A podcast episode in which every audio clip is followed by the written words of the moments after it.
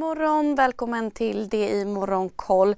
Asienbörserna faller och kinesiska börser faller tungt kring geopolitiska spänningar inför den amerikanska talmannen Nancy Pelosis besök i Taiwan idag. Även Stockholmsbörsen ser ut att öppna neråt.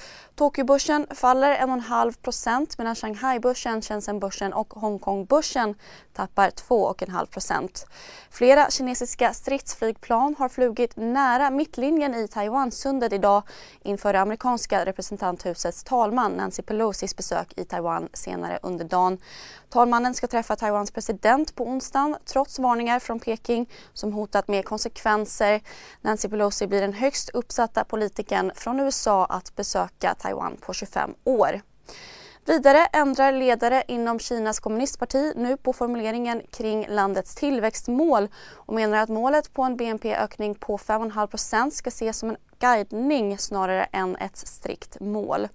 Inflationen i Sydkorea steg i linje med förväntan till 6,3% i juli och Australiens centralbank har höjt räntan med 50 punkter till 1,85% vilket även det var enligt prognos. I USA stängde börserna till slut neråt efter en svängig handel under dagen. Samtliga ledande index backade svagt. Gamingbolaget Activision Blizzard som är under uppköp av Microsoft redovisade en bättre försäljning än väntat och ett... Hej, Synoptik här. Så här års är det extra viktigt att du skyddar dina ögon mot solens skadliga strålar. Därför får du just nu 50% på ett par solglasögon i din styrka när du köper glasögon hos oss på Synoptik. Boka tid och läs mer på synoptik.se. Välkommen! Resultat i linje med förväntan. Aktien steg svagt. Bilddelningstjänsten Pinterest rapporterade sämre vinst men ett högre antal användare än väntat och aktien rusade drygt 20% i efterhanden. Industribolaget och Sandvik kon konkurrenten Canna Metal redovisar en bättre omsättning och ett bättre resultat än väntat. Och delstaten Massachusetts har godkänt ett lagförslag för spel på sportevenemang som bland annat innebär att kasinon och kapplöpningsbanor får licenser precis som online-sidor där totalt sju licenser ska införas. Bland annat Betsson, Kindred och Kambi är verksamma i USA. I Sverige har Lundinägda oljebolaget IPC rapporterat ett kraftigt vinstlyft och ett rekordkvartal. Nettoresultatet landade på 105 miljoner dollar mot knappt 22 miljoner dollar förra året.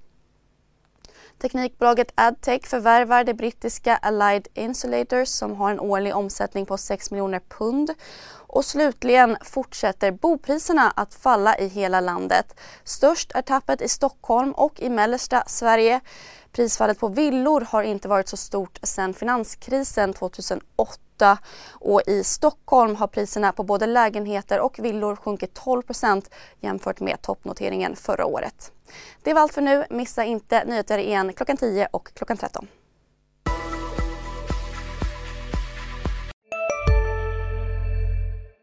CSRD, ännu en förkortning som väcker känslor hos företagare. Men lugn, våra rådgivare här på PWC har koll på det som din verksamhet berörs av. Från hållbarhetslösningar och nya regelverk till affärsutveckling och ansvarsfulla AI-strategier. Välkommen till PWC.